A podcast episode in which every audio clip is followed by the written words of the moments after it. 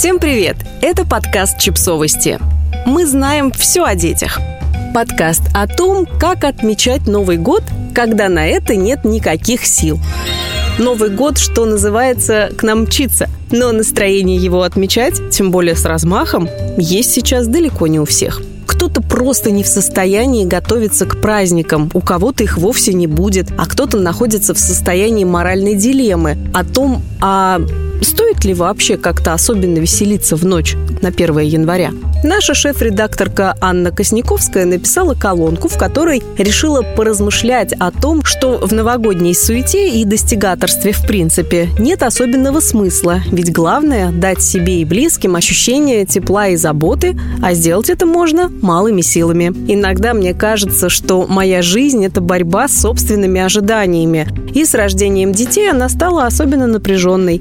Для того, чтобы по-настоящему принять тот факт, что каждый член моей семьи отдельный человек со своими чувствами, желаниями, планами на будущее, мне потребовалось несколько лет. Я до сих пор на пути к полному принятию. Есть одна проблема. Я очень люблю планировать и заранее представлять, как все будет. Так, во время родов, когда сил не оставалось уже ни на что, и казалось, что вот-вот произойдет что-то плохое, я прислушивалась к младенческим крикам из соседних палат и представляла, что через полчаса услышу крик своего сына, увижу, какого цвета у него глаза, какой формы уши. Позже, укачивая его ночами и пытаясь не уснуть во время кормления, я мечтала о том, как мы будем прогуливать школу, ходить в кино и кататься на велосипедах непременно вдоль озера. И если долгосрочное планирование и мечты о будущем могут стать для кого-то спасательным кругом, то детализация планов и попытка продумать ближайшие дни и месяцы всегда терпит крах и влечет за собой разочарование и чувство неудовлетворенности.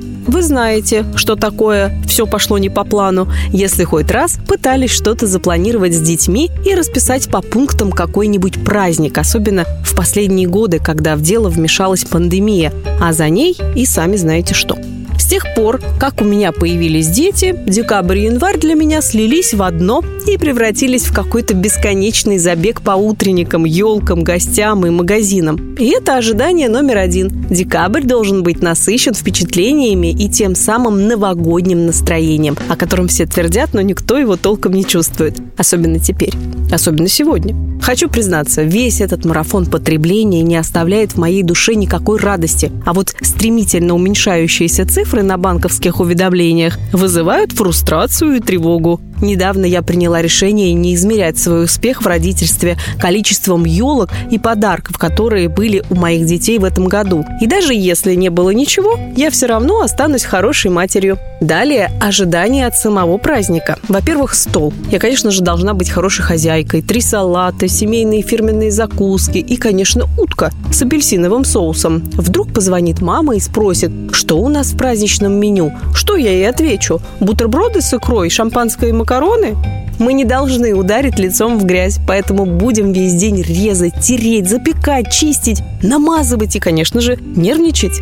Возможно, даже поссоримся. В моей семье это такая же новогодняя традиция, как оливье с майонезом и ирония судьбы с шампанским. Хотя нет, погодите, в этом году мы решили оставить на столе только самое нужное. А это значит, что икре, шампанскому и макаронам быть. А все остальное по желанию, опционально. Ну или самые сложные чувства вызывает у меня январский досуг. Что делать 10 дней этих зимних каникул? Надо же обязательно что-то делать, куда-то идти, чем-то заниматься, каким-то образом развиваться.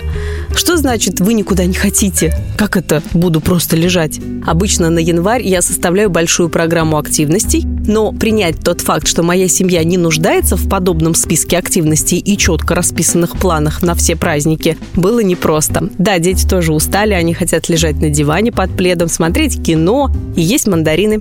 Кино, которое они выберут сами. И если мы не проведем день на горке с термосом чая и бутербродами, это не означает, что мы все сделали как-то не так.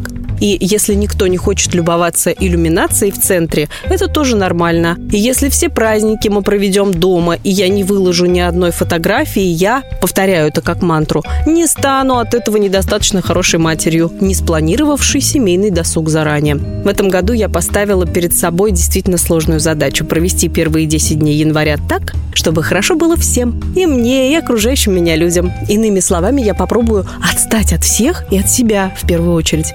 Буду действовать не по плану и стараться получать от всего удовольствие. А пока импровизировать и есть мандарины. Подписывайтесь на подкаст, ставьте лайки и оставляйте комментарии. Ссылки на источники в описании к подкасту. До встречи!